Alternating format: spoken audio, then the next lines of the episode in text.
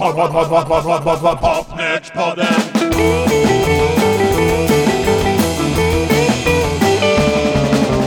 Pod, pod, pod, pod, pod, pod, pod, pod, Popnördspodden.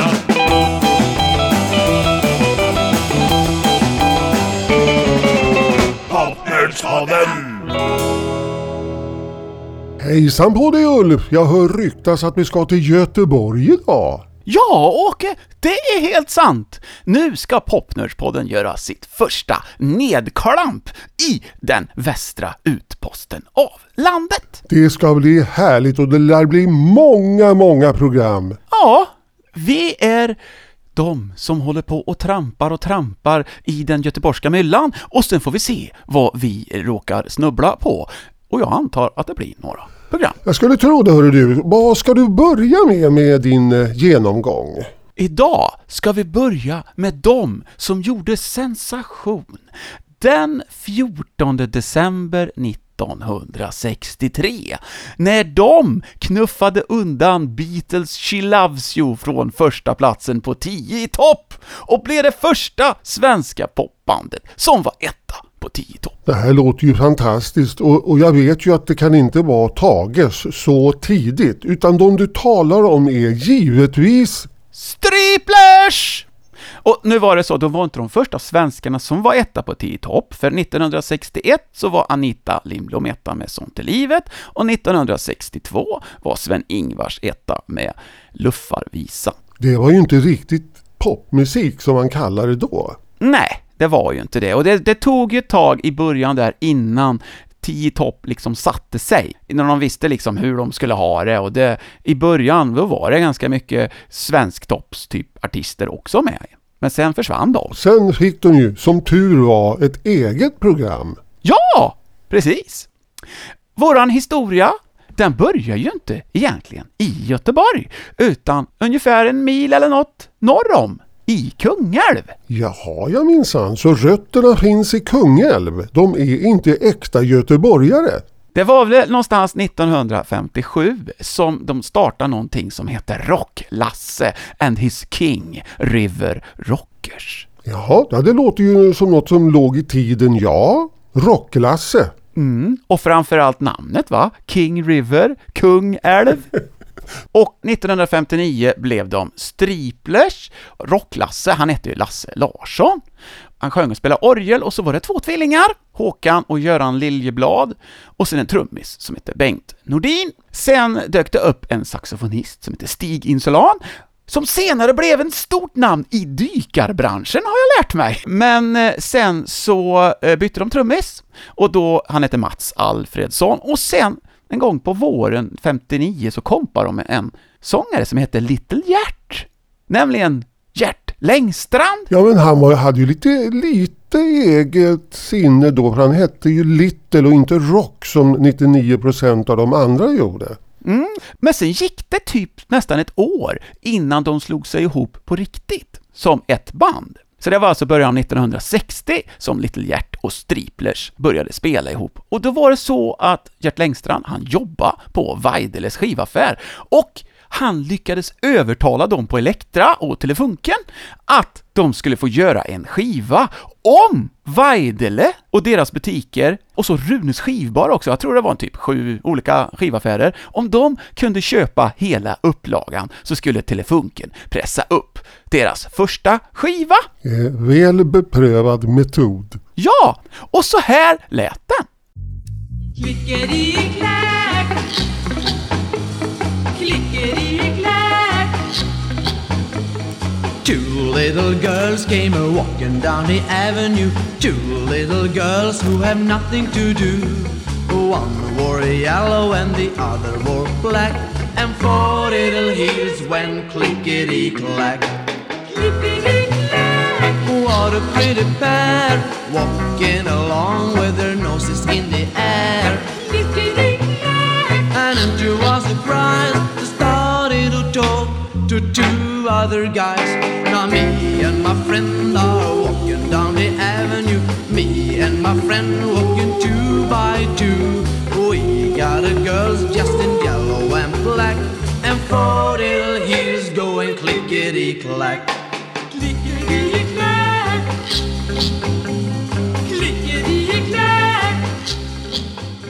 Ja men det här är ju en låt från Bobby-eran. Är det Brian Hyland som gjorde den här?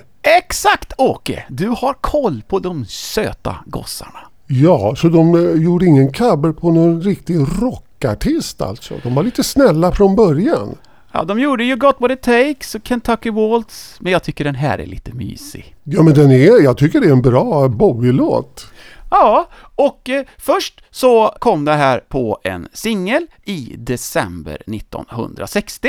Två singlar till och med på Telefunken som kom samtidigt. Som sagt, de köpte ju hela upplagan och sen så blev det lite intresse, så då så gjorde faktiskt Telefunken så att i januari 1961 tryckte de upp en EP med samma låtar på. Jaha, fick de betala den också själva? Nej, då blev den utgiven i hela landet. Ja, de fick så att säga kvala in för att få en skiva utgiven. Ja, men Gert Längstrand berättar för mig att samma dag som de lirade in den här i Stockholm, den 22 november 1960, då fick de ett gig på Nalen. Och så sa Gert så här, vi fick 50 kronor i gage och varsin korv.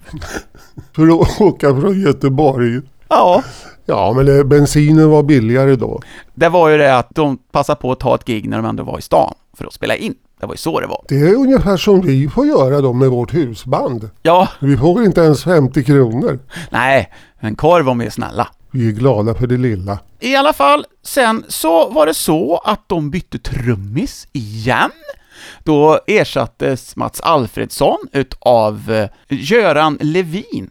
Då så var det dags att spela in en ny skiva, men inte på Telefunken den här gången, utan nu fick de kontrakt med Skandinaviska Grammofon, alltså EMI. Och då måste det vara en afton vid Mjörn.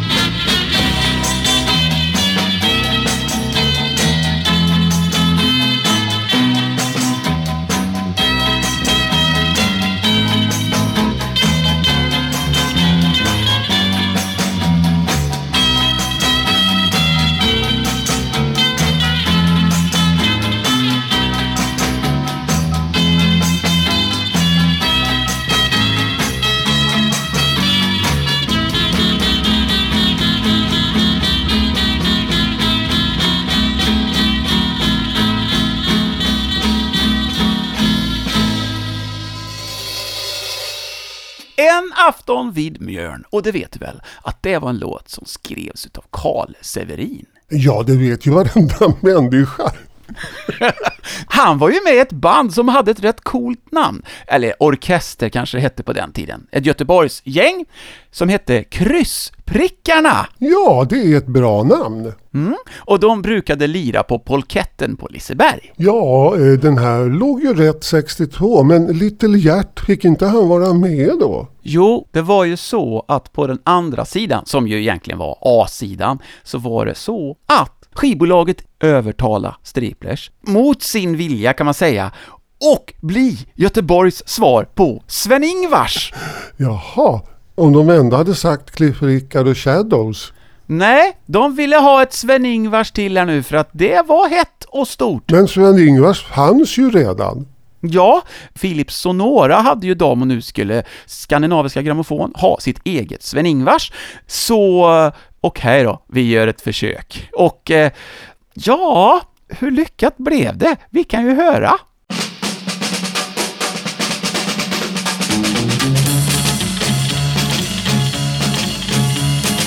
Margit Du rara underbara Margit jag undrar om jag vågar lita på dig Lita på mig Är det säkert? Hör på mig, jag älskar dig Margit Du är den enda för mig Det har du sagt förr Ja, men aldrig för åt dig. Men då är det ju okej. Åh, Margit och en sån tjej.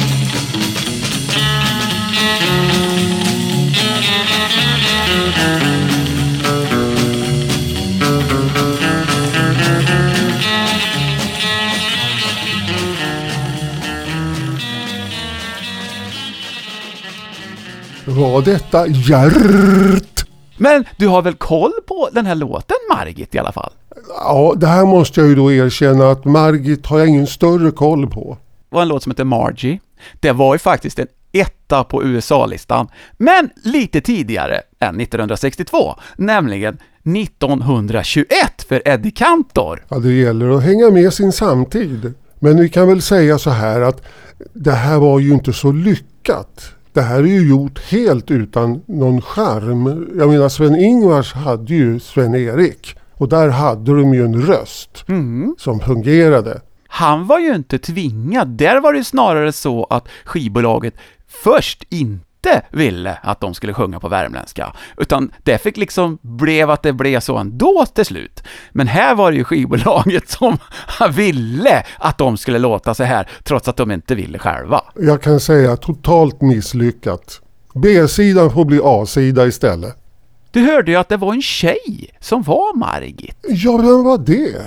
Hon hette Ulla Persson. Ja, men det är ju hon med Beatles-frisyrlåten. Det är hon med Beatles-frisyrlåten. Och vad är det för roligt med den då? Jo, det är ju Striplers som kompar! Ja, men historiens vingslag i Popnördspodden, den måste du spela nu Uffe.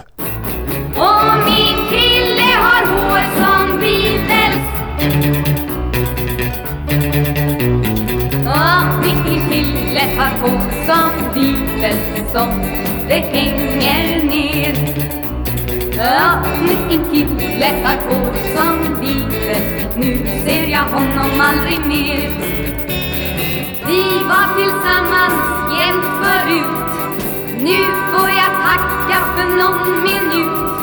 Brudar slåss, han är i smöret. Och det är frisyren som gör träffar på hår sång han blev idol. Möts överallt av flickors vrål.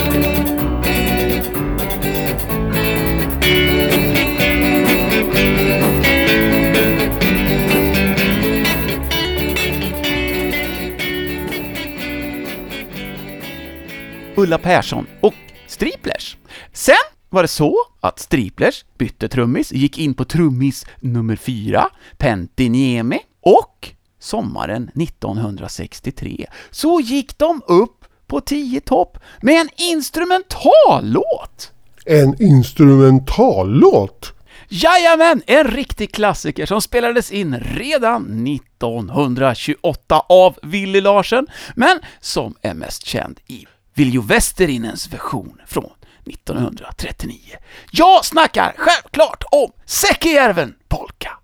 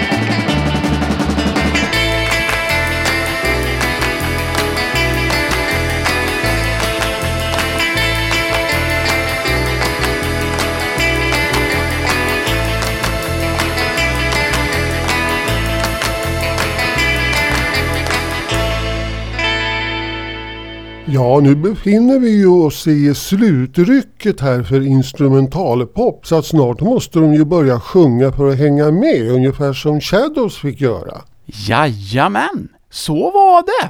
Och då var det så att Gert, som då jobbade i skivaffär och hade bra koll på obskyra låtar, han hittade en rätt obskyr låt som blev nästa singel, och då kom de ju upp på 10 topp igen, och till slut slog de alltså bort Beatles med She Loves You från första platsen. Och det tack vare publiken i Kristinehamn, som gav väldigt många poäng till Striplers. De hade alltså just varit där och spelat. Ja, man kan ju faktiskt undra hur det var. Eh, de fick 63% av rösterna i Kristinehamn mot bara 41 i Stockholm. Ja, du ser, det är de som har koll. Mm? Och så här lät den då, den låten som detroniserade She Loves You.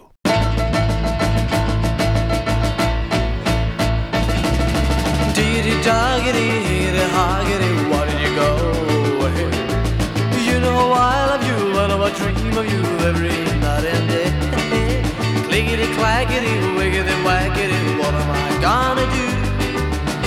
Get him to me and her back to me, cause my love is true. Well, if I did something bad, well, I'm as sorry as can be. You're all I ever had. So won't you please forgive me? Diggity doggity, higgity hoggity, what did you go? Hey, you know I love you, I know I dream of you every night and day. Hey, clickety clackety, wiggity waggity, come back to my heart. Say you stay forever and we'll be together, never more to part. Let's go.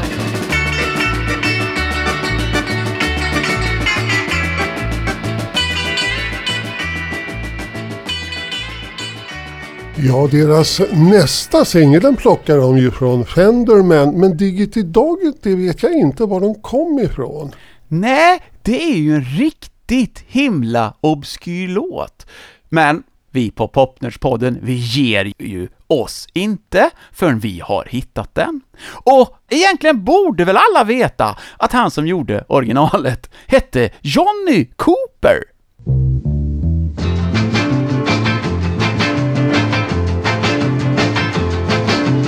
Diggity doggity, iggity, hoggity, why did you go away? You know how I love you and how I dream of you every night and day. Lickety clackety, wickety wackety, what am I gonna uh, do? Get on the track to me and hurry back to me, cause my love is true. Well, if I did something bad, well, I'm as sorry as can be. You're all I've ever had. So won't you please forgive me? Higgity doggity, higgity hoggity, why did you go away? You know how I love you and how I dream of you every night and day. Lickety clackety, wickety wackety, come back to my heart. Say you'll stay forever and we'll be together, never more to part.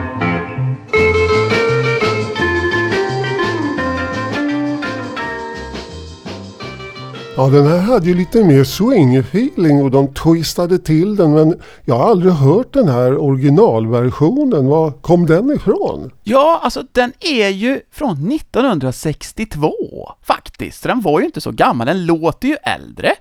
Man ser där står Bill Erman som kompositör på Strippers skivor och då är det så här att den här skivan kom på Ermine Records som ägdes av Bill Erman. Okej, men hur hittade de låten? Det här var väl inget som var utgivet i Sverige? Nej, men jag vet att de fick lite importer och sånt där och Gert han beställde mycket via sina kontakter på Vajdele, tror jag. Ja, det är väl så det går till. Han var lite popnörd själv. Absolut! Det är han fortfarande. Härligt! Och vi kan ju reflektera lite då, som jag brukar säga. Nej, det är du som brukar säga det. Det var alltså nästan ett helt år, bara på någon vecka när sådär, som det dröjde till nästa svensk var etta på 10 topp.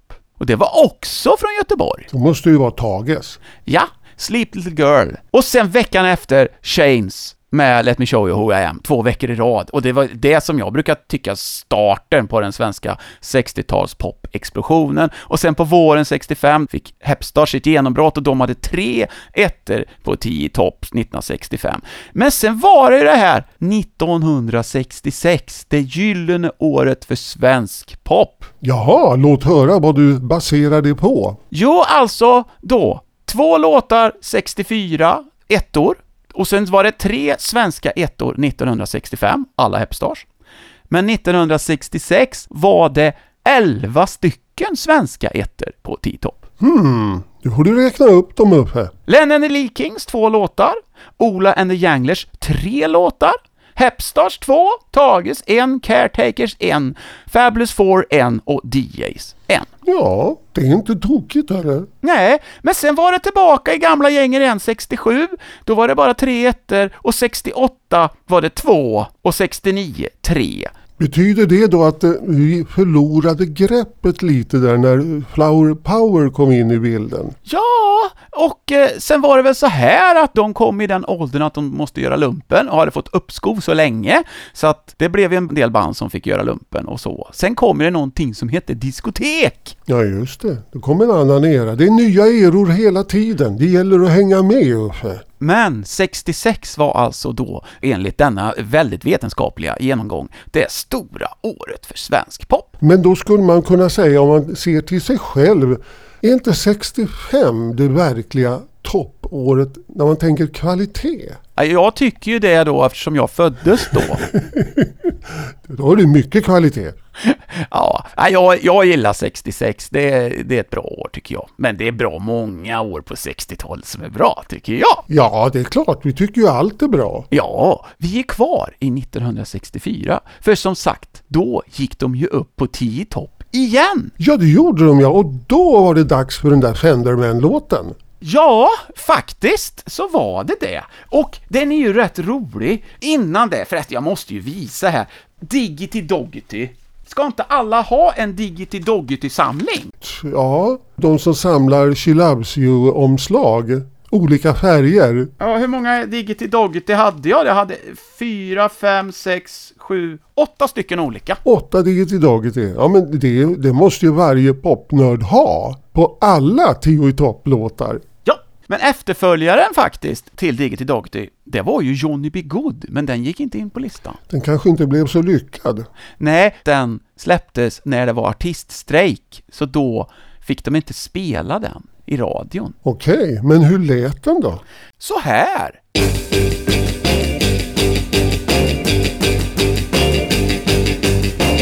Louisiana, close to New Orleans, way back up in the woods among the evergreens, Just put an all cabin mail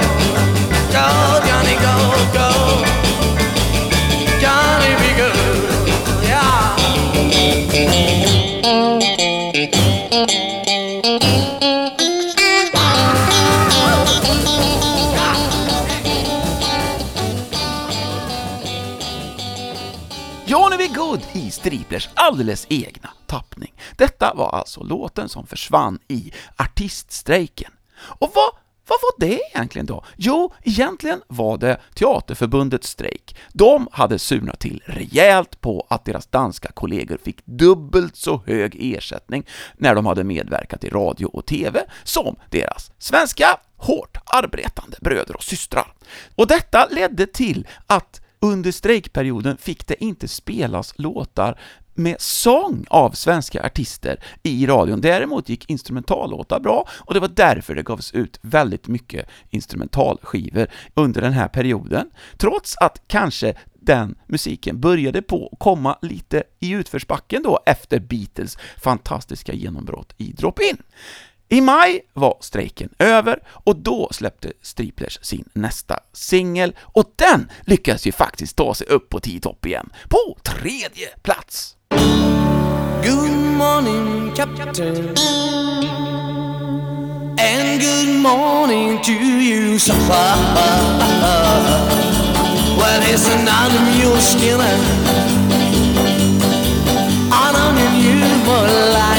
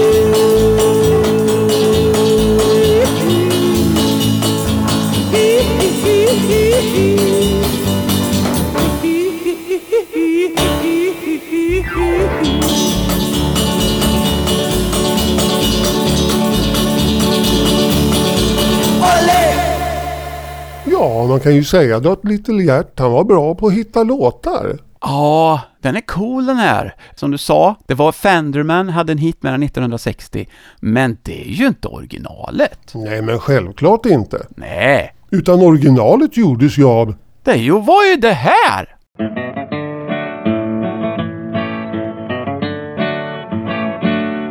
Good morning, Captain. Good morning, Shine.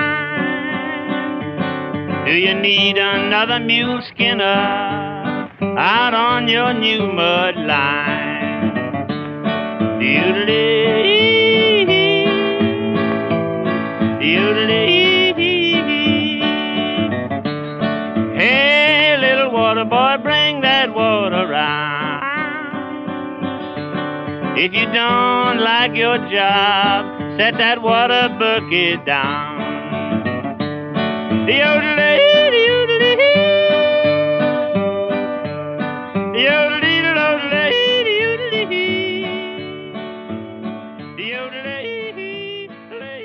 The Singing Breakman. Just det! Jimmy Rogers. 1930 spelade han in Blue Jodel number 8, alltså Mule Skinner Blues. Ja, så det har sina rötter. Det är intressant med var det kommer ifrån. Visst är det det? Ja, Men nog är det Fenderman som Streeplers har hört. ja, så var det ju. Eh, en sak som kanske inte så många vet, det var ju det att Striplers släppte två olika versioner utav Mule Skinner Blues på singel. Först den med matrisnummer 7XS 211 med Handyman på B-sidan och sen så ersatte de den med matrisnummer 7XS 217 istället. Enklare är ju att hitta då förstås att det är en annan B-sida.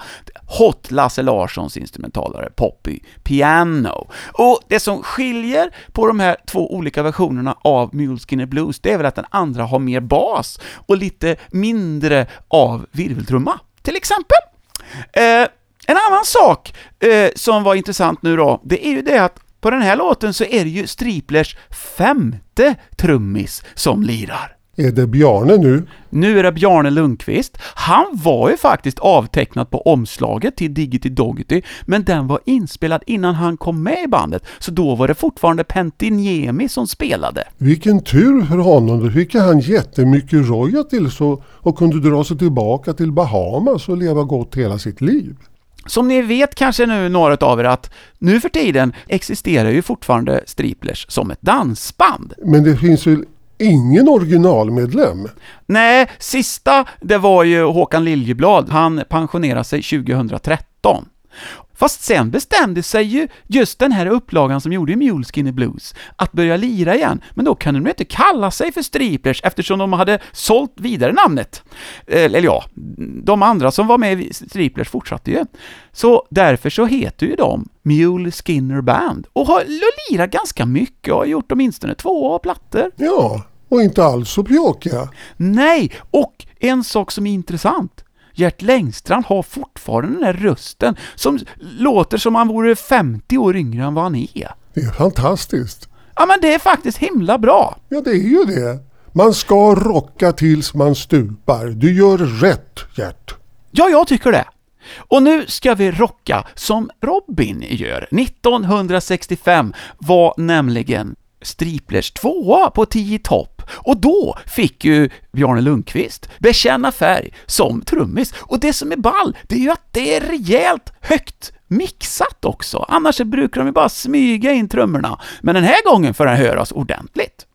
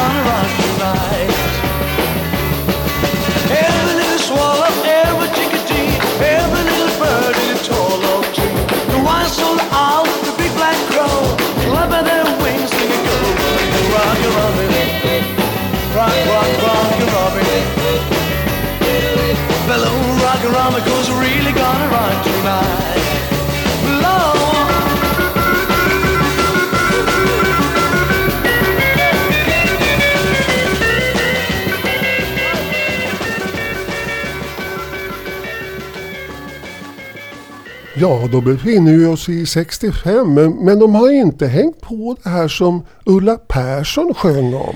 Nej, de har inte hängt på det här med Beatles än och framförallt så har de ju inte hängt på det här med att vara låtskrivare.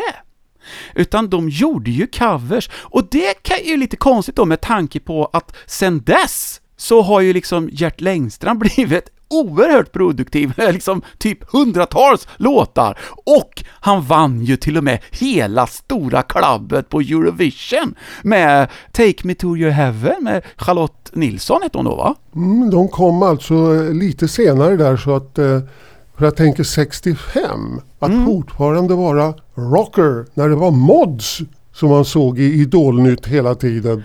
Ja, Det låg inte riktigt i tiden. Nej, det tar ungefär ett halvår till. Sen kammar de ner frisyrerna, faktiskt. Men vi ska ta en korthårslåt till. Det är nämligen så att det här är Gert Längstrands första låt som han skrev på skiva. Och jag tycker den är lite frän. Den heter A Tribute to Dracula.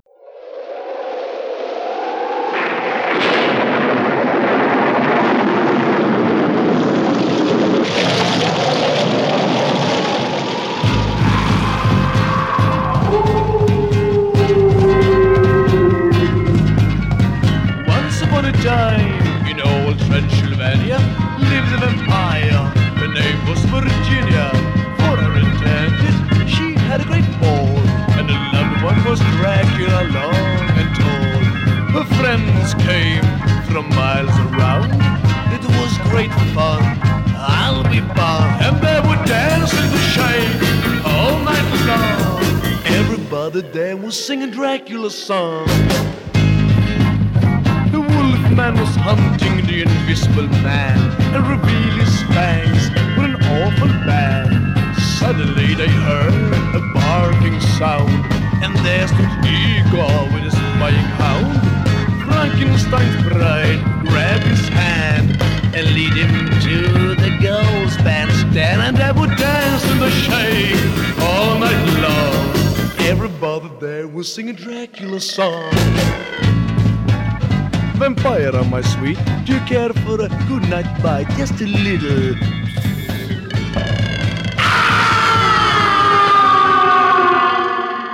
Ja, det här var väl ganska mycket Monster Mash egentligen. Så det kanske inte de här eh, låtskrivartalangerna hade dykt upp riktigt än då.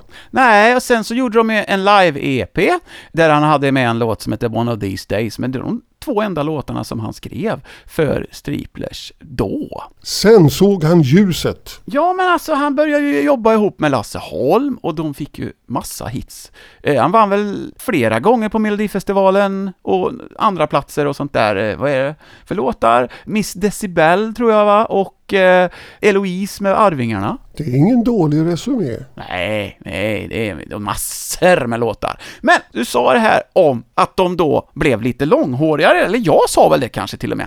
Ja, jag efterlyste ju detta året 65. Att då se ut som eh, Elvis Presley 57 låg ju inte riktigt i tiden. Om man skulle ha en eh, elefantbild i bildjournalen. Nej, men de börjar låta håret växa lite nu till slut. Faktiskt så gjorde de ju det. Och då är det så att vi har hittat en låt som inte kom på skiva. Den är eh, kanske inte världens bästa kvalitet, men nu har de bestämt sig för att närma sig. Visserligen är det här en låt med rötterna i 50-talet också, men det är ju en av garagerockens stora stapelvaror, skulle man kunna säga. Du håller mig på hals där uppe. Det gör jag med den här låten.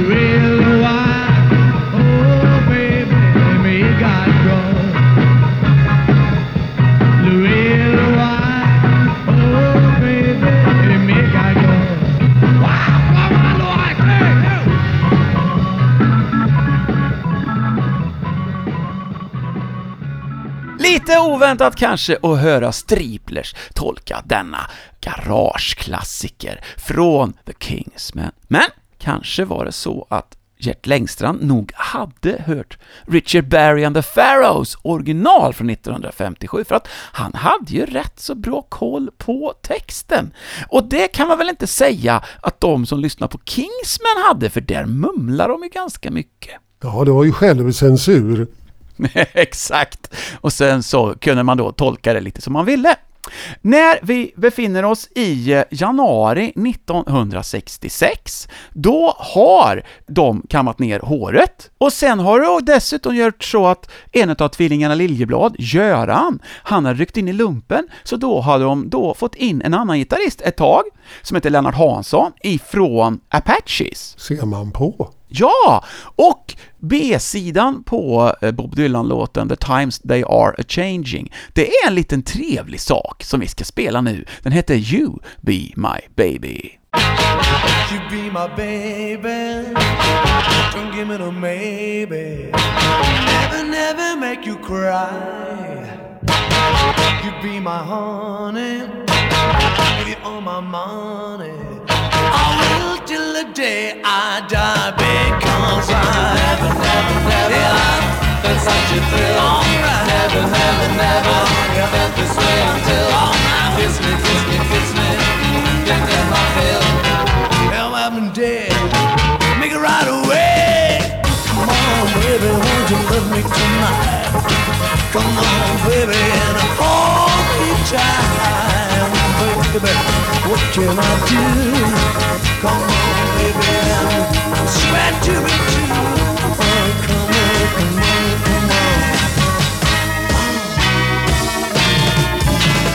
on.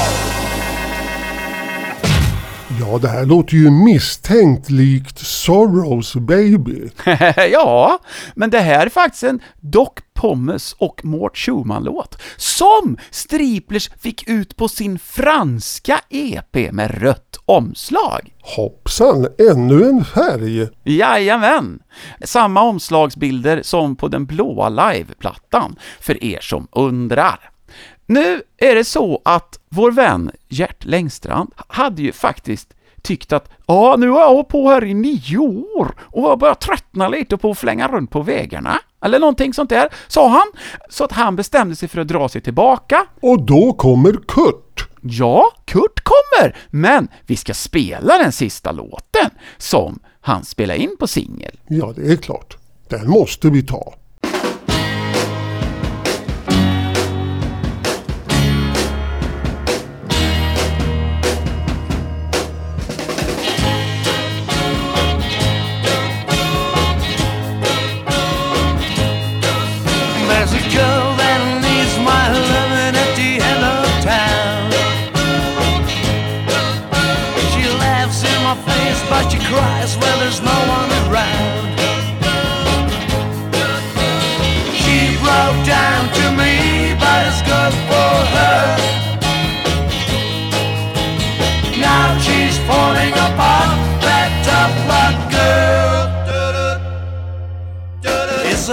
Time, it's a hard time, and it's my time. Too bad you're living it too. And these big times and these hard times make living love a hard life to do.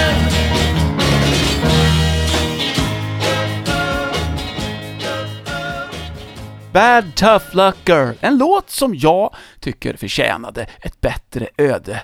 Det blev ju bara en femtonde plats på 10 topp, men den kunde gott ha fått komma högre om jag fick bestämma.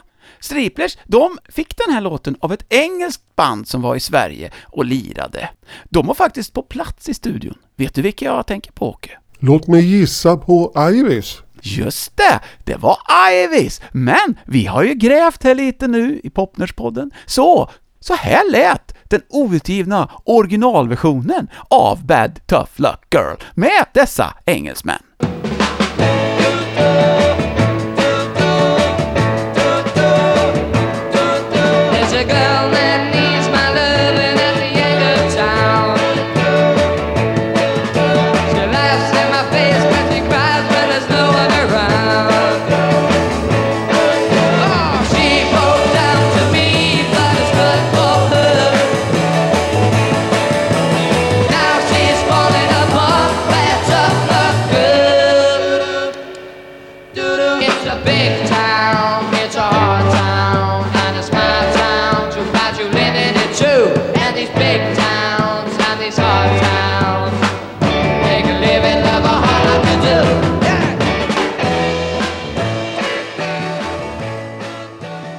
Ja, Iris, hade de tänkt sig att göra en DJs då? Flytta till ett annat land och bli stora för att de var från England, men de lyckades inte lika bra. Nej, men de var här och de fick alltså ge bort en låt till Striplers.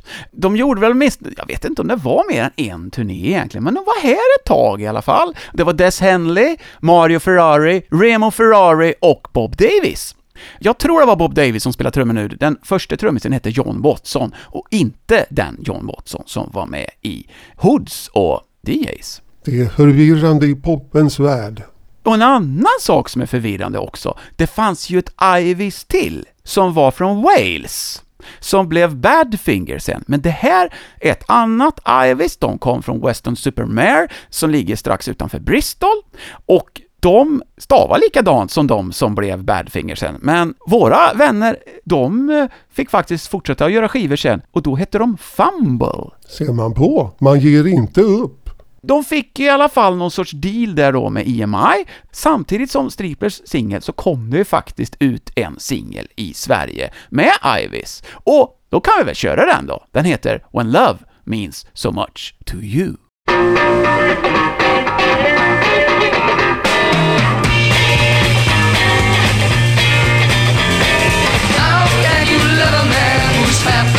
As me? How can you trust his love so inexplicably? What this short time I've been away, too much to take. Why do you fill a heart of love so full of pain?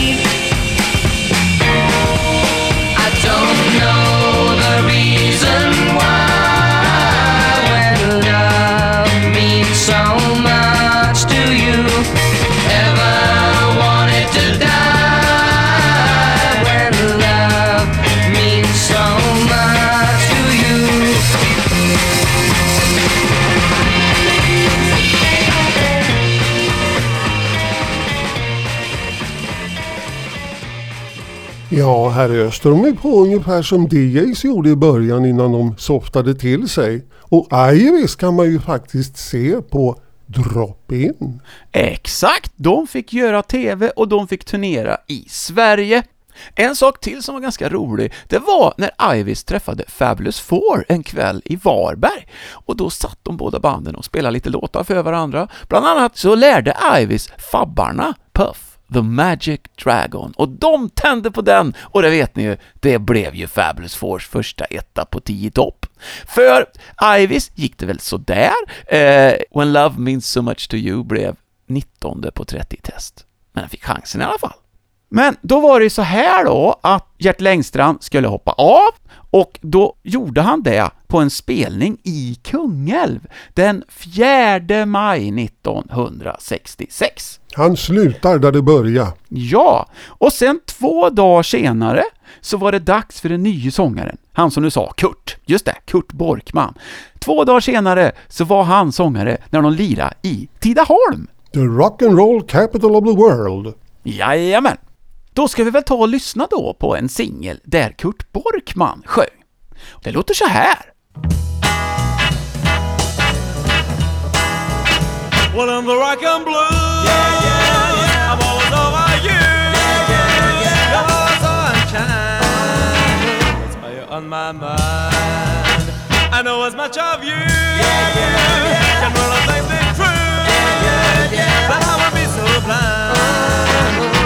On my mind.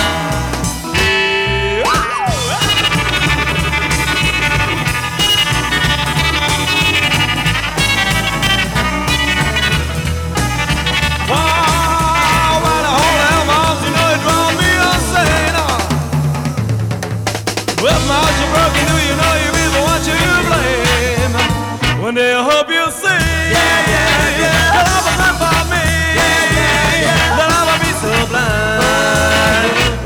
on my mind. You want be on my mind. You want be on my mind.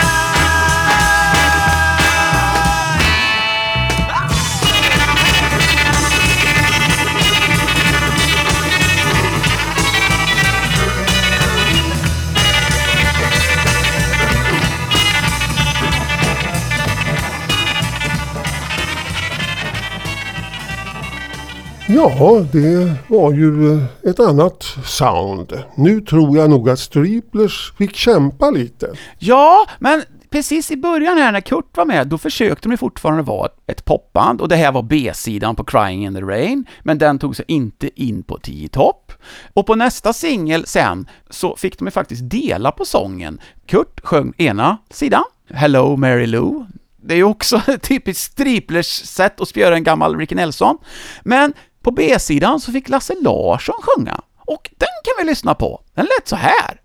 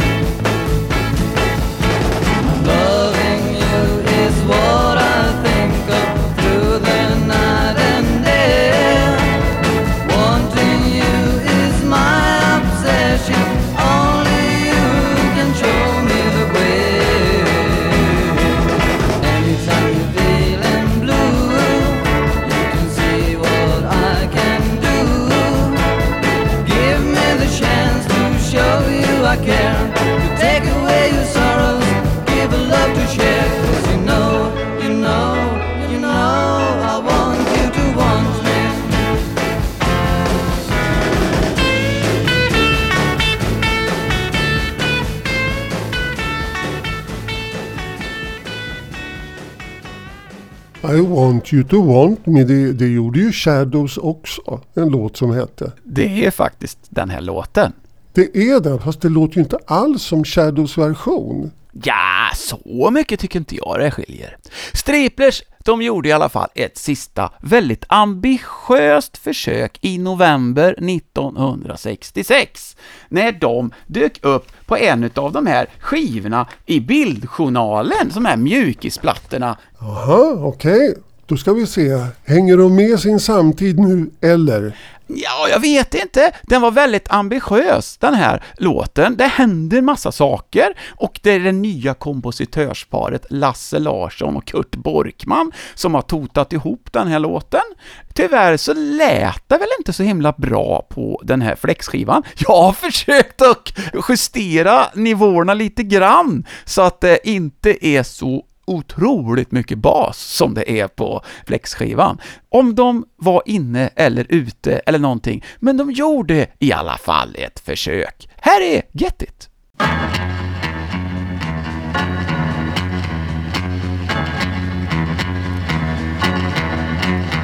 Is it red or is it blue? Is it red or is it blue? Give me some inspiration and color sensation to show. I want to hear from you if there's a color to show.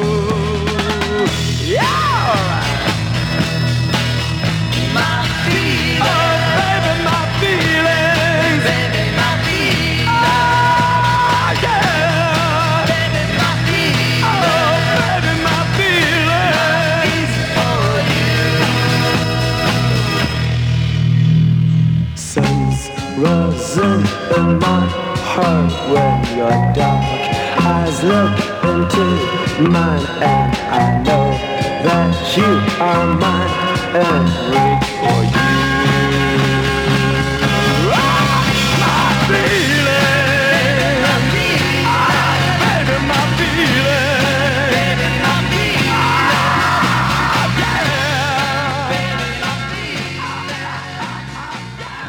Ja, här låter det som man har försökt baka ihop flera låtar i en. Det börjar ju ungefär som att man ska göra en Burt Bacharach-låt och sen rätt som det blir man psykedeliska mitt i alltihop. Ja, alltså, de gjorde ett försök och det gick väl så där. Lasse Larsson ville spela pop. Han ville inte lira mm, svensk svensktoppsmusik, så han slutade i bandet och gick till Jackpots i början av 1967. Och Kurt Borkman, som ju faktiskt hade varit med i Jackpots eh, långt tidigare, slutade också. Så då tog de in Christer Wickman och eh, Benny Borg, och så blev de ju ett svensktoppsband, även om Striplers då var med på popligan och gjorde en låt där, men det blev väl inte riktigt pop. De eh, körde på, började göra ett singlar på svenska, och det slog väl sen precis i slutet på 1969 när de släppte Det tusen öars land som blev deras första etta på Svensktoppen. Och sen gick det ju kanonbra där. Ja, men då hade de ju hittat ett nytt koncept och en ny marknad och blev framgångsrika där. Och det var rätt gjort tycker jag. För att det går ju inte att lira som den här låten och tro att man ska nå framgång. Nej, de lirade det de ville och eh, det är ju ändå på ett sätt ett framgång för den har ju sålt i över 100 000 ex, för den gick ju ut i så många exemplar den här tidningen. Ja, man hade ju inget val. Köpte man tidningen så följde den med. Just det. Ja, det låter mer som ett desperat försök att hitta på något som ska fungera i tiden som var då. Men eh, men sen så hittade de ju något som funkade och sen har de ju gjort, alltså jag vet inte, har de gjort 50 album eller något sånt där, eh, Striplers? Och eh, de slog ju långliggarrekordet 1996 på Svensktoppen med någonting som heter Till min kära, som låg etta 22 veckor och eh, låg på listan i 73 veckor. Det var väldigt långt på den tiden. Nu för tiden så är det många som har legat mycket längre, men då var det rekord. Ja, alltså det är inte så att jag vill vara elak på något sätt för att det är ju så när man spelar. Ibland misslyckas man totalt och ibland lyckas man.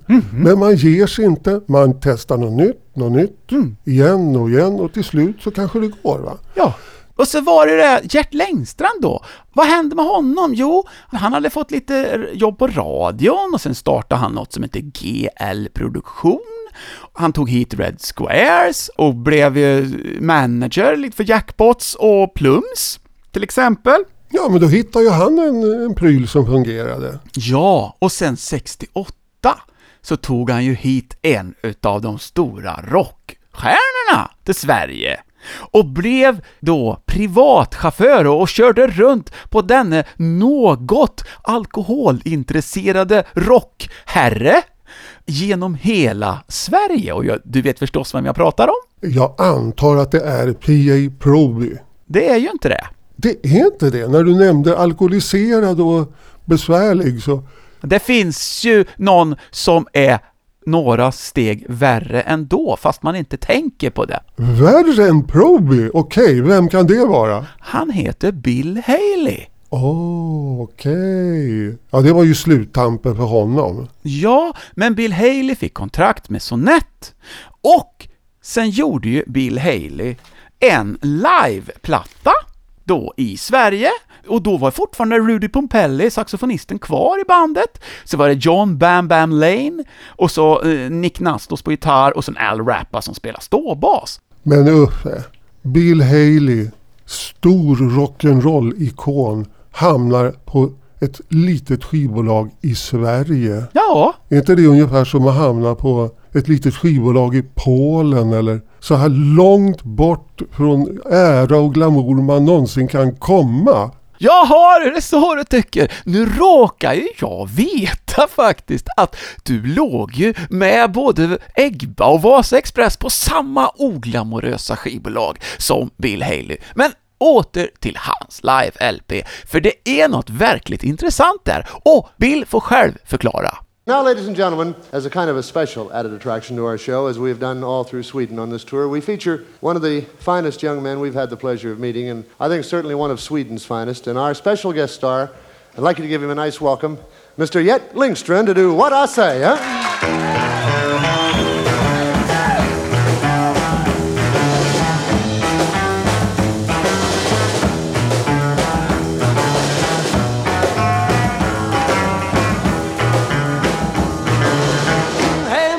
You treat me wrong.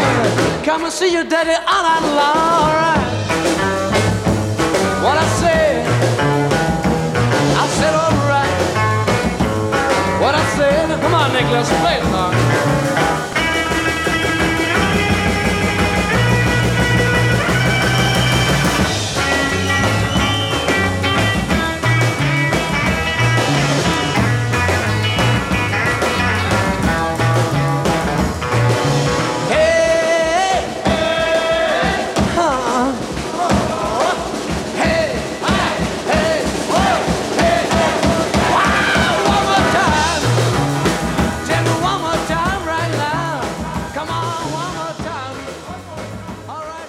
Gissar att Gert gjorde jobbet bättre än Bill på den skivan. Jag tycker han gör skitbra ifrån sig. Ja, ja, ja, men tänk dig de som köper den där Bill Haley-skivan och förväntar sig att få höra originalversionerna av Rock around the clock och så vidare. Och så är det någon liveinspelning från Sverige. Ja, men det stod i alla fall att det var liveinspelningar på omslaget. Det var väl lite värre då med den andra svenska plattan, den där lila, Biggest Hits. Där är det ju ganska trökiga nyinspelningar av hans gamla 50-talsklassiker. Alltså nu är vi inne på den här re-recording. Ja, det är ingen höjdare. Så är det ju. Och ska man hitta bra inspelningar med Bill Haley från mitten på 60-talet och framåt, då får man gräva väldigt djupt och väldigt länge. Så kanske man hittar en eller annan hyfsad godbit. Men vänder man sig till hans inspelningar från 50-talet så finns det ju massor med bra låtar där. Och de lät ju bra. Och det är liksom bara bra. Oh ja, det är så jäkla kanonbra. Ja, Vilket sound alltså. Men den här versionen av What Did I Say är ju ändå ganska bra. De är rätt tajta bandet och sådär, så att det var väl i alla fall väldigt udda att Gert Längstrand sjunger på en Bill Haley-platta. Ja, det är det sannerligen. Och du är så härligt positiv Uffe. Man ska ju vara det, jag tycker det är cool. Och eh, då har vi dragit igång Göteborg. Det blir rätt många program till. Det ska bli spännande att se vad vi hittar för något Jag ser fram emot detta. Ja, men nu kommer vi inte längre än så idag, så vi önskar er alla tills nästa gång. Ha det så himla bra och så säger vi hej hej! Hej! Pod,